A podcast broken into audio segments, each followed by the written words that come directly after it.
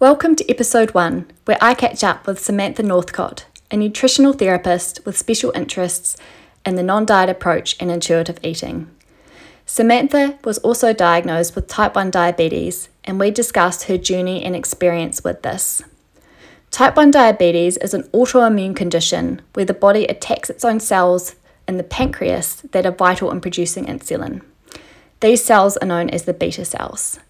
Insulin is a hormone that's vital in controlling our blood glucose levels and getting glucose from the bloodstream into our muscles, tissues, and cells of the body. Without it, people with type 1 diabetes require on injecting regular insulin and measuring their own blood glucose levels, often through finger prick testing, but there are, are other measures for this as well. We discuss injecting, and by that we are referring to injecting insulin. We also briefly mention insulin pumps and the best way to think of this is like an external pancreas that you can get, and these constantly infuse insulin into the system on a rate for that individual. I really hope you enjoyed this episode. It's great for anyone with a special interest in diabetes or for those who are living with diabetes.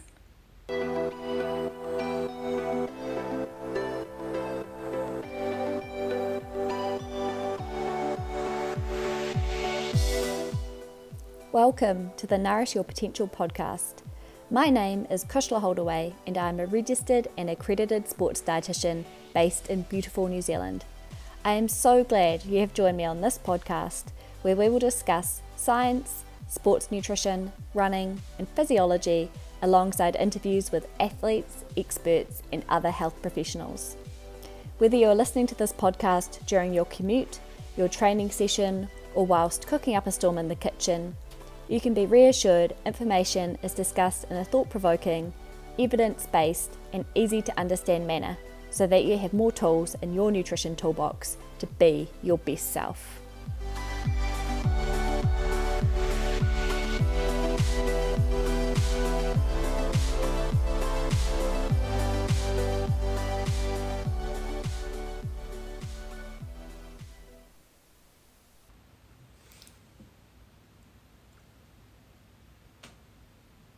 Hi, Samantha. Oh my god, hey, how are we? Good, how are you? Yeah, good, good, good, good. Just relaxing for my Monday, so it's good. Nice way to start the week. Always. Whereabouts are you speaking from in New Zealand today? Uh, Napier, lovely Hawke's Bay. Beautiful. Is that where you've grown up or? Yeah, yeah, born and bred. I like moved away for a wee bit, but back for like the last God, like six years, which is so nice. Nice to be home. Yeah, I've heard lovely things about the area. I'm definitely keen to visit sometime. yes, lots of sunshine, lots of coffee, lots of wine, so I can't really complain.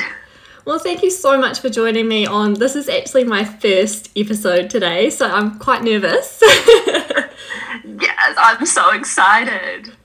Tell us a little bit about yourself and what you do, and in terms of nutrition as well. I'd love to hear. Absolutely. So, my name's Samantha Northcott. I um, am a registered nutritionist here. I work within the non diet intuitive eating space, a part of nutrition. So I work with women and just help them create a really lovely and improved relationship with food and their bodies and creating that really lovely balance between health and disordered eating and eating behaviors. Um, and with all of that, and seeing a really big demand in all my clients with eating behaviors and how much the mind can affect what we eat and how we eat, I have now gone back to study psychology. So, no big deal. So, I'm also studying psychology. Um, I also run a journaling business here in Hawke's Bay where we take journaling classes every week. So, kind of a bit of everything. That's amazing and so cool that you're studying psychology as well. That's you know it interrelates so much with nutrition and the behaviors around that.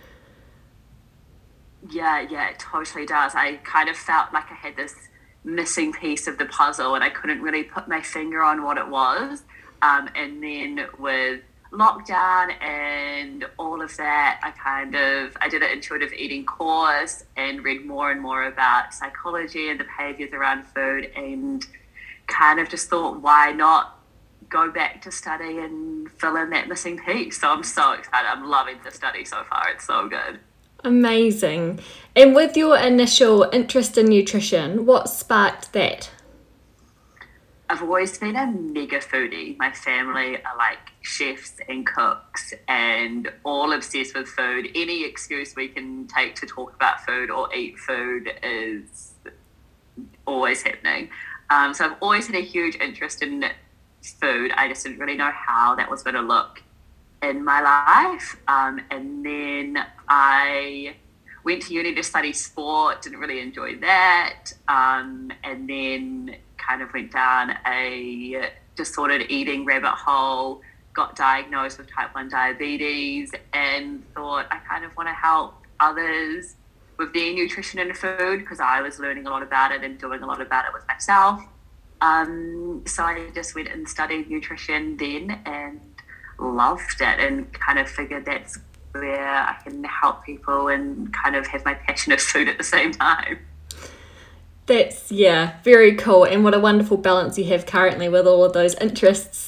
Can you tell us a little bit more? Because you mentioned uh, disordered eating and then your diagnosis of type 1 diabetes. Can you talk us through your diagnosis journey and what that was like? Yeah, absolutely. So I was diagnosed about six and a half years ago now. So I've got late onset diabetes. Um, so I was 24 when I got diagnosed.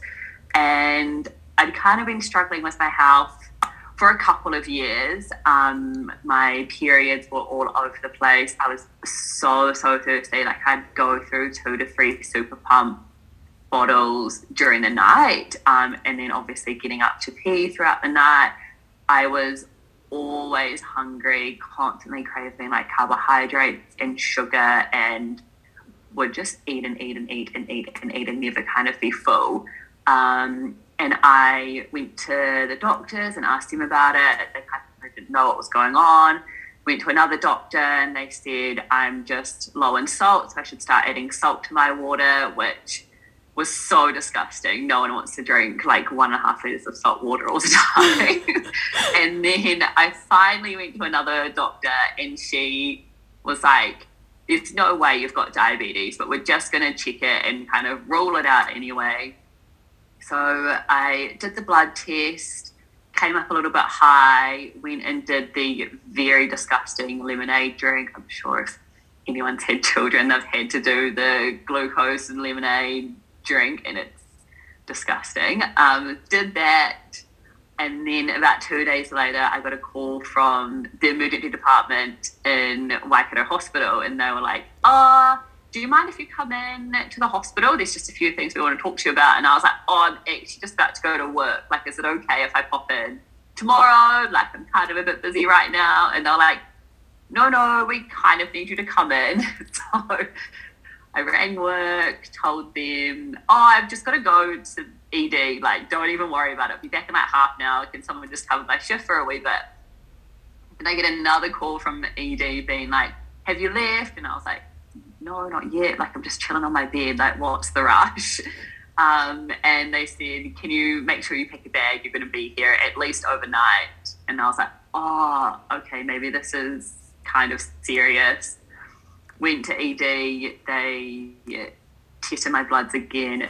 They were crazy high. I had ketones through the roof as well. So I was in there for the night while they monitored me overnight and got me back to a normal level. Started pumping with insulin. Then I saw the diabetes nurse next day. She gave me insulin and a finger pricker and set me on my way, and I've figured it out ever since then.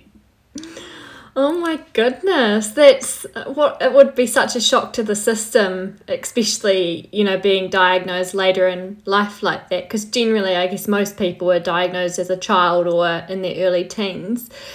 When you were asked to go into ED with those symptoms, like what were you thinking? Did you sort of have any suspicion it might be type one or?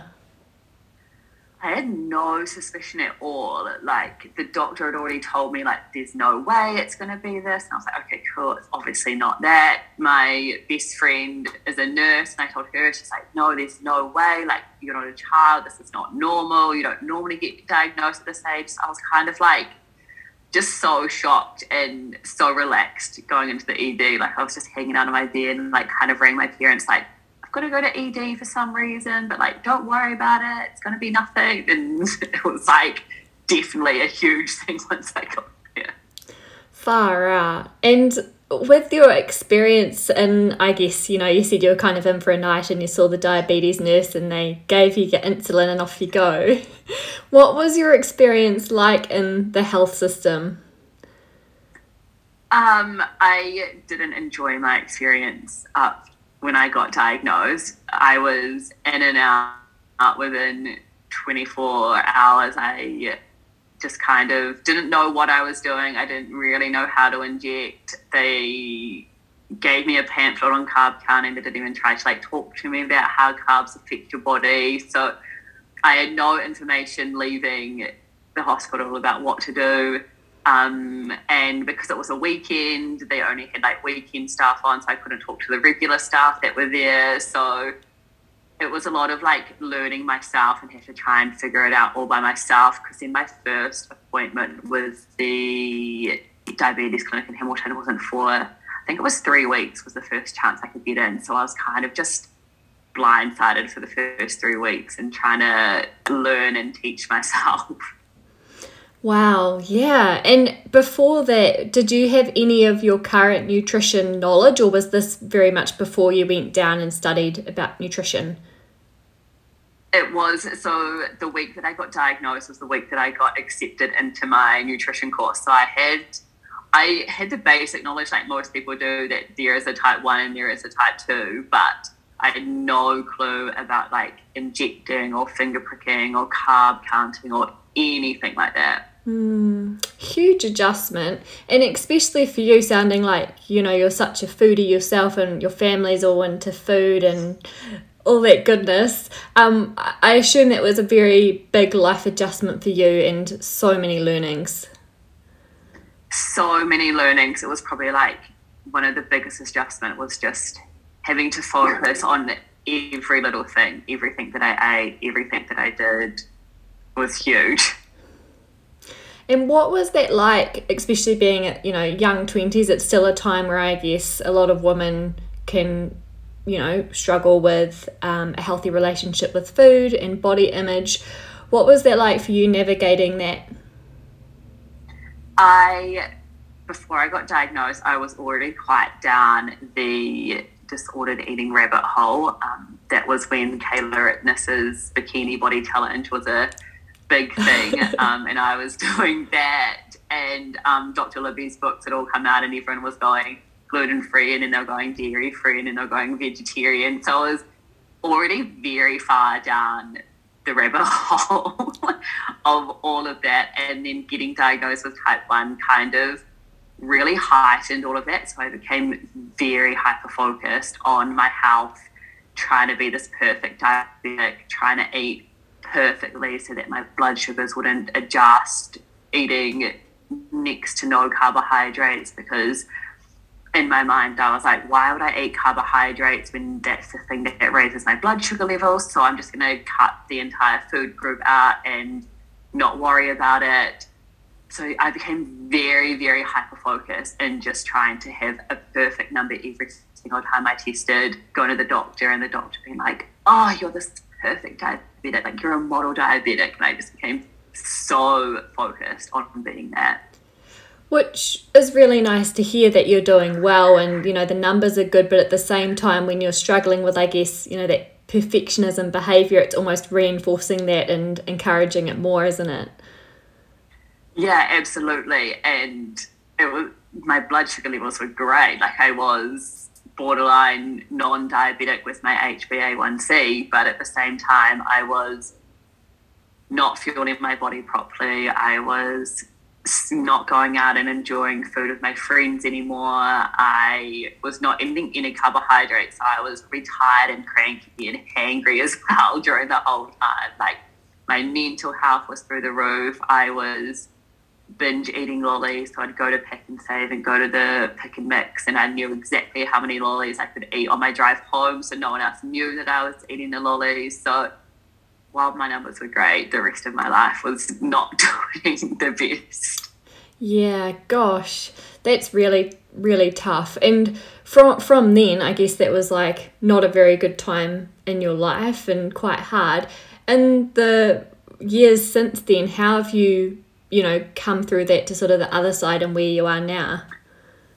Yeah, I just one day kind of clicked and got very sick of my sister and my mum being able to go to Church Road, the winery around the corner, and enjoy a beautiful platter and a couple of wines. And I'd sit there and not eat with them or remove myself from being with my friends and checking menus. I just got very sick of it. Um, and that's when I discovered intuitive eating at the time. And I started reading a lot about how to like trust my body and trust my hunger cues and trust that my body knows what it wants at that time and kind of remove all of that restriction. And while I was so scared because I was like, oh my God, if I start eating carbs again, I'm going to go absolutely nuts and eat all the carbs and never be able to stop myself. I just kind of came to this really like beautiful balanced place where now I can have a donut and then go and eat like a whole bunch of greens and yeah, just kind of did a big 360 and now I can trust my body and know that my diet, while I may have one high blood sugar level, it's not all of a sudden going to mean that my foot's going to get cut off. Yeah, exactly. And with the intuitive eating, because that's something you're very big on in the work you do as well, for those who don't know much about it, can you discuss some of the key principles in that? Yeah, so some there are 10 principles of intuitive eating. Um, they mainly work around removing the food restrictions and being able to give yourself unconditional permission to eat any food anytime without rules. Um, and learning to trust your hunger cues and your fullness cues. So you really become intuitive with your body and what your body wants and needs at the time rather than relying on external diets or external people telling you what you need. Mm. And that's something huge in our current culture, isn't it? Is is the diet culture mindset. It's and a lot of people I see, it's it takes so much work to make them, I guess, unlearn or you know go away from those behaviors they've known for so many years, and it can be quite a scary jump for them to go down, I guess, the more intuitive eating pathway. Yeah, it's a huge jump, and I always like my first consultation with any client is like, this is like very different anything that not only you've known, your parents, your grandparents, like our entire society knows. So you're going totally against the grain and you're going to have to unlearn everything that you already know that you see in the media. But it is also so worth it to be able to know that you can trust yourself and you are in charge and you are in control rather than someone else being in control. And so freeing as well. And on in terms of the impact on mental health of you know feeling like you can do intuitive eating and feel free with food and relaxed about it like it's it's pretty awesome.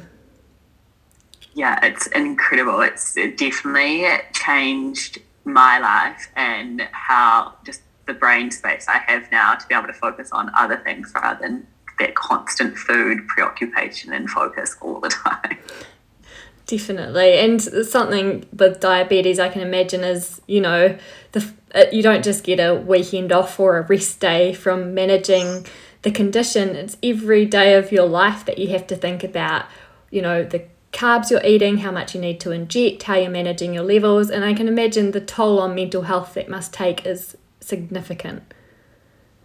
It's probably the biggest thing. Like at first when I got diagnosed, I was like, oh, I'm gonna have to finger prick and inject. Like this is gonna be such. This was like the hardest thing to get my head around. But now it's the mental trying to stop that burnout and the mental focus that it requires. The food counting, watching every single number and knowing what it's doing every day, knowing what activities you're going to do that day and how that's going to affect you, or if you had enough sleep the night before, or if you've got something coming up, or you're highly stressed, or I've got an exam coming up, and how that's going to affect my blood sugar level. So it's definitely on your mind 24 7 like you never get a break mm, it, it's pretty hard and uh, in the team i work with with diabetes as well i can see you know why psychologists are such a key part of what we do because so many people need support with that especially you know whether it's sort of working through their new diagnosis or yeah like you said diabetes burnout but um, it definitely takes a toll on people that's for sure yeah absolutely and with your management, so you've mentioned finger pricking, which is the way you measure your blood glucose levels, and you've mentioned injections. So you're obviously um, undertaking multiple daily injections on a, I'm guessing, basal bolus regime. Yeah, yeah, I am. Is that what you've been on since you were diagnosed? Yes, I've manually injected since I've been diagnosed. I've had a continuous glucose monitor every now and then. So I've used the Libre, which is the arm scanner, um, every now and then when I go on holidays, and or if I know I have a really stressful like exams coming up, I use one of them. Um, but unfortunately, they're not funded, so I can't really afford to be using it all the time because they're not the cheapest things. Um, so yes, I inject probably about five to six times a day and probably finger prick around the same amount of times a day as well. Yeah. Wow. And have something I know you've talked about on your Instagram page as well is the funding for insulin pumps. Um, in New Zealand, it's pretty strict criteria, isn't it?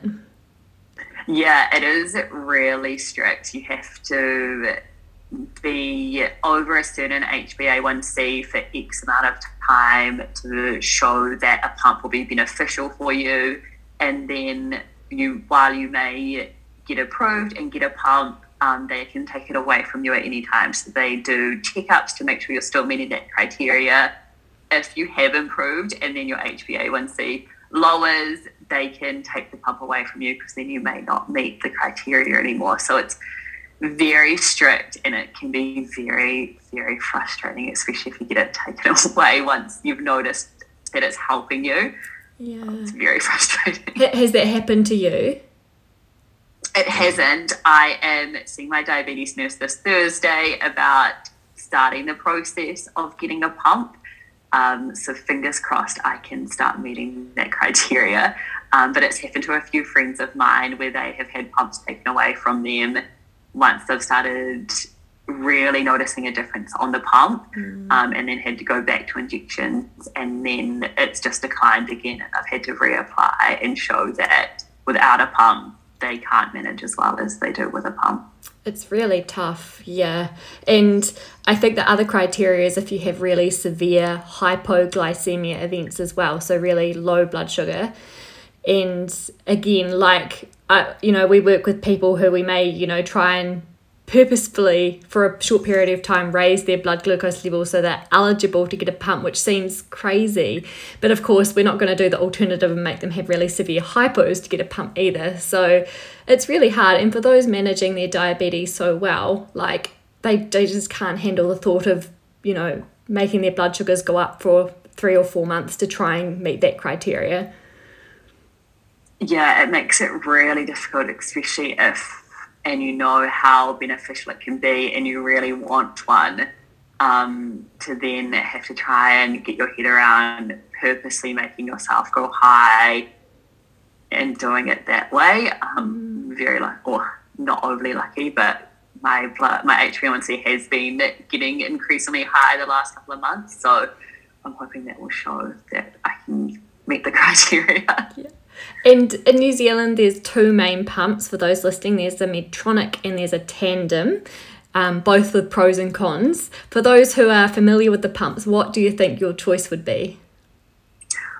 Oh, I'm not quite sure. I feel like I might go the Medtronic way um, and trial that one, but I'm so new to the pump world that I'm not too sure which one I'm going to prefer, and I kind of just want to have a play around with all of them and see which one I prefer myself. Yeah, yeah, it's very individual. So Yeah, cool. Oh, that's exciting for you. That's really cool.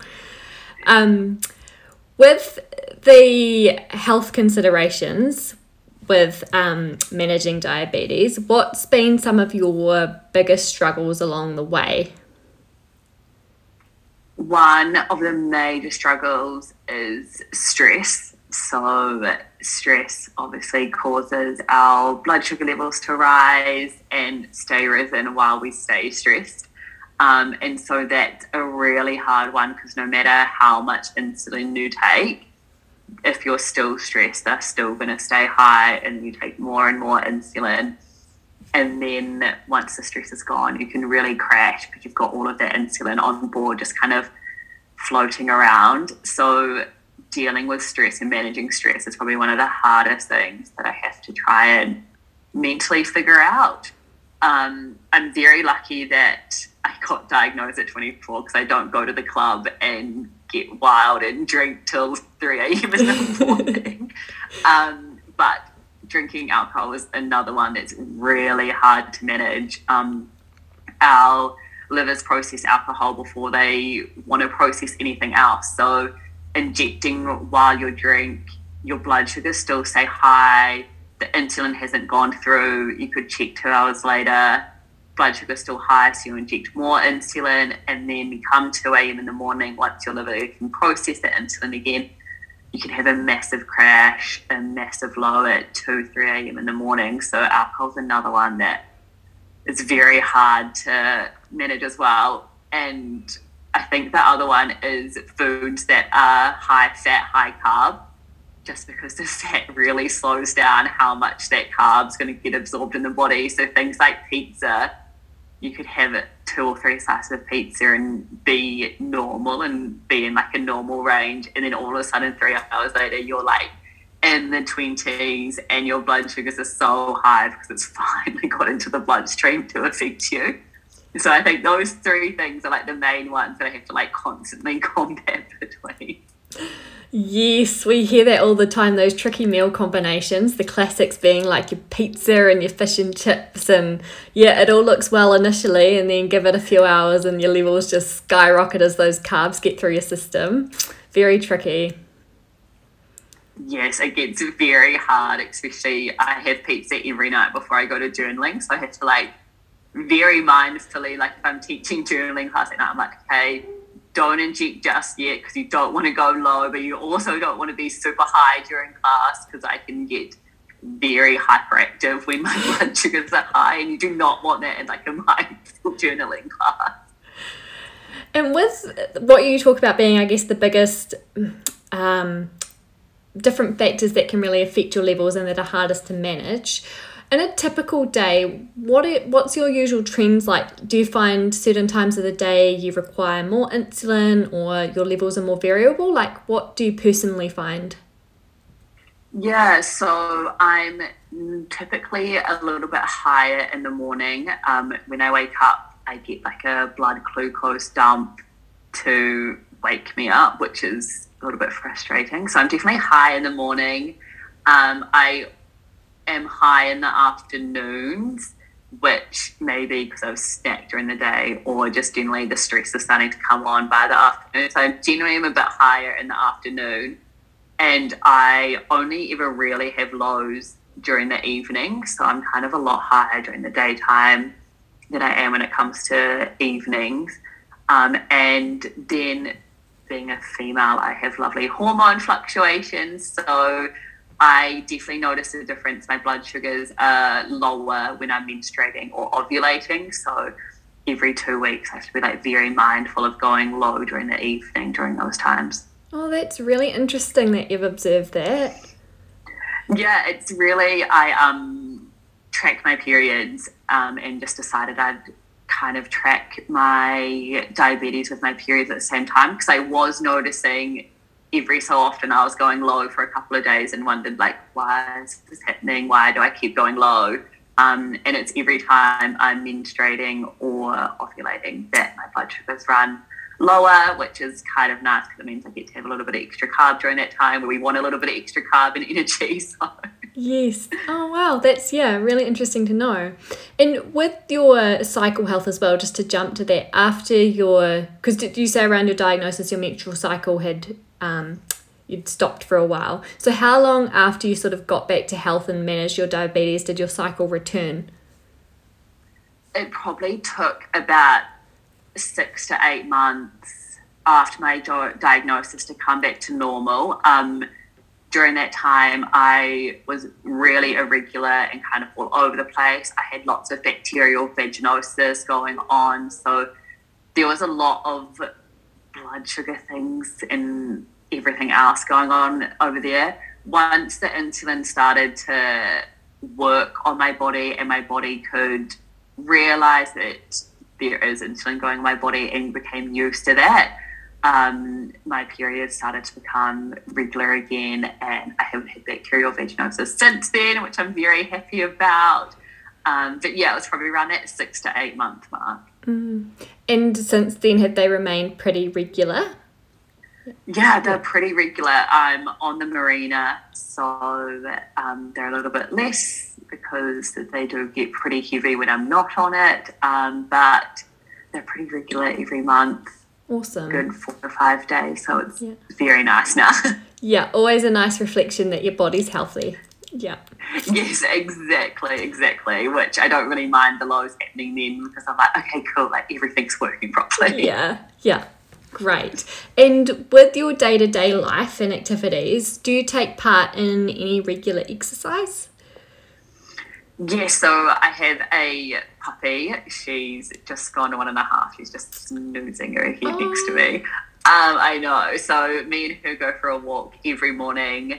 Um, and I used to go to the gym hard out don't overly like the gym and realized at one point that I actually don't enjoy the gym. So I quit that. But I also noticed that very high intensive exercise was causing my blood sugars to be high afterwards. And since I quit that, I've started yoga and Pilates, and my blood sugars stay really stable while I do those kind of low to moderate exercise. And I love it. And it's such a beautiful way to work out. And I don't have to worry about my blood sugar, so it's a win win. Such nice, gentle movement and so good for the mind as well. With the exercise like your cardio with walking, how do you manage that and do you find it pulls you down a little bit with your blood sugar or? Definitely pulls me down. So if I do have a very stressful day, at work and my bloods are high and insulin is just not working, um, I can go for a walk and know that a good like 30 minute to 45 minute walk will just gradually bring me down to a good place. Um, I definitely can't run because that then causes stress in my body, which then causes me to go high. So it kind of not really the point of it. But um, a good 30 to 45 minute walk can really bring me back down to like a really good place. I also, if I'm already in a normal range, it doesn't push me low or high. So that's also really good and probably why I lean more towards walking now than any kind of other exercise. Nice. What what level would you generally feel safe heading out for a walk at for your blood sugar? Nothing lower than five. Yeah. Um, but yeah, generally between like five and eight, I feel good and no, I don't have to like eat anything beforehand.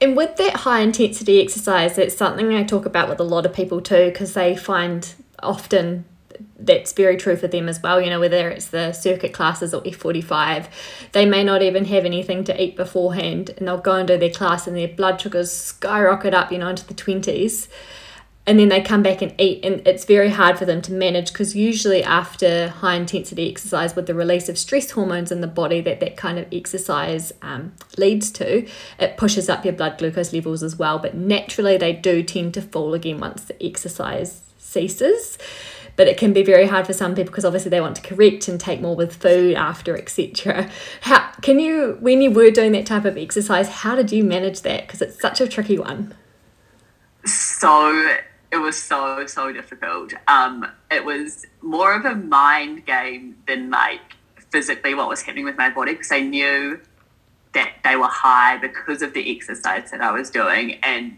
not to inject.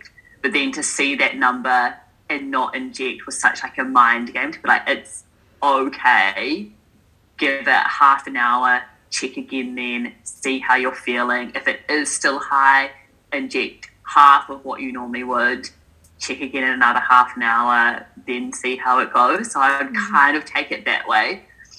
But it was so difficult to not just inject straight away and be like, cool, done, and then crash. So I would definitely always wait half an hour, check, take just a small amount just to kind of play with it a wee bit and hopefully that'll bring me back down to a normal level and then wait another half hour and then see how it would go. Mm, yeah. Cool. And with anyone else listening, like we might have some type ones listening to this podcast, I'm sure we will. What would be your advice to anyone out there who might have been newly diagnosed or is really struggling at the moment with just feeling a bit fed up with everything? Yeah, uh, just listen to your body and give yourself some kindness and compassion.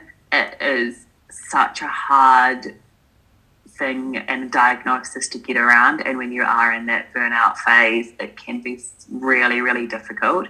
Um, but just giving yourself a lot of compassion that you can get through it and it is going to be okay. And we will figure it out in the end. And if your bloods are high for a wee bit, it's not the end of the world. They'll come back down. And if need be, there are some incredible diabetic nurses out there and services that are available that are really, really great to help when you are in that like bad burnout phase. Mm. And something I would say too is um, a lot of people I see they you know they're part of these Facebook groups and communities with about diabetes and people share you know their perfect levels and how they're all going and then these people are sitting there who might not have as good control looking at other people's perfect numbers and you know they're feeling pretty rubbish about themselves. So I always think it's good to say to people, you know, when you're looking at anything online, whether it's, you know, body image or managing diabetes or anything, you know, is this harmful or helpful? And generally, if it's something like that sort of comparison thing, it's pretty harmful. So, um, probably best to unfollow or, you know, maybe take a break from groups like that or anything for a while. Yeah, absolutely. Those groups are great, and there's some great advice I've learned on there, but there are definitely a lot of people that like to post their perfect numbers all the time. And if you're not in that space to be able to listen and hear that, then creating those boundaries and taking yourself away is the best thing you can do. Definitely. And with your experience in the healthcare system, unfortunately not being the best initially, I wish we could have changed that for you. For other health professionals out there who might be listening, from your experience, what would be some tips for them to actually make other people's new diagnosis journey better? I think just talking and being able to understand, which is probably hard if you don't have diabetes to understand what it's like, but I would have loved for the nurse to spend a little bit more than five minutes at, with me and actually just sit down and explain how it's going to look long term. Like, yes, the carb counting is important, and yes, it's good to know how to inject properly, but I probably would have been able to combat that a lot more if someone had just sat down and be like, long term, like, this is going to be okay, you're going to be okay, you're not going to lose a foot straight away and just really help explain what it's going to look like and how it's going to affect day to day life because I thought it was just going to be super normal and I was just going to be able to do my life like normal and just inject and it'll be no different. But it's so different and just being able to explain that to someone and allow them to accept that would be so beneficial. Mm, that's great advice. and even with like the management of that, um, from what you just said, I was thinking, you know, day to day, it, it, I think it's very easy for people with type 1 to start to feel really frustrated because every day seems to be so different. And you could have you could live exactly the same day eat the same food have the same level of stress all that all those other factors that you know come into blood glucose management. And your blood glucose levels could still be completely different. Yes every time it's so frustrating trying to be like why am i high today because i did the exact same thing yesterday mm. And with that stress side of things as well, I can imagine that's so tricky because even just dealing with stress, you know, you can't just tell yourself, oh, just switch off the stress switch. You know, it's such a hard thing to manage at times. And even if you're telling yourself you're not stressed, your body probably knows you are, and your levels are reflecting that as well. Yes, to be very nice if there was a switch, just be like, off you go. Yeah. Oh, I'm just very conscious of taking too much more of your wonderful time with all your advice, but is there anything else you would like to discuss in terms of type 1 diabetes or any tips for anyone out there? just not let it absolutely consume and define who you are. I think that was a big part of I wanted to be this perfect diabetic and I would introduce myself as a diabetic and I would tell everyone that I had type 1 diabetes and it became who I was. Um, and a psychologist I saw at the very start told me not to do that. And I was like, you know, whatever, you don't know what you're talking about. I'm going to. And I created like a diabetic blog and an Instagram, and I wanted to be this like, like the diabetes was who I was. Um, and being able to let go of that and realize I am me, and diabetes is just a very small part of that, has made a huge difference on myself, how I see myself, and how I live my life with diabetes and how I manage my diabetes. So, diabetes does not define who you are. Mm. Part of your life, but not doesn't define you. Yes, that's a great yes, way to put it. Exactly. Amazing. Um, right, is there anything else you would like to talk about in terms of the work you do? Like, we haven't had much time to talk about it, so maybe we'll have to come back and do another podcast. But you obviously work with people you know, in terms of the intuitive eating and um, the non diet approach. So, if people want to get in touch with you about that, where can they find you? Yeah, so they can find me on Instagram. I'm on there constantly. I'm a bit of a gram addict. Um, and I am at findbalance.nz on Instagram, where I just do a lot of education around non diet and intuitive eating. So, if you want to learn more and just start delving into that, that's a great uh, place to start. And if you want to do some journaling and get into journaling and that kind of thing, um, you can find my journaling page at Uffy underscore NZ as well. Lovely. Thank you so much. I'm sure you'll have a few people contacting you and reaching out, whether they're um, wanting to do more with intuitive eating or have type 1 diabetes themselves. So, thank you so much for your time. I'm very grateful, and it's been so great to chat with you. Thank you so much for having me. I'm so excited for your first guest. This has been so much fun. Yes, so special. I'm not at all a techno expert, so I'm, you know, doing a podcast is actually quite terrifying. And I'm naturally quite introverted, so this is definitely out of my comfort zone, but I think it's good to do things out of your comfort zone. yes, it definitely is. And it's been so fun. So I'll definitely listen along and come anytime you want me. Lovely. Thanks so much, Samantha. You have a great day and we'll talk soon. Mm. You too. Thank you.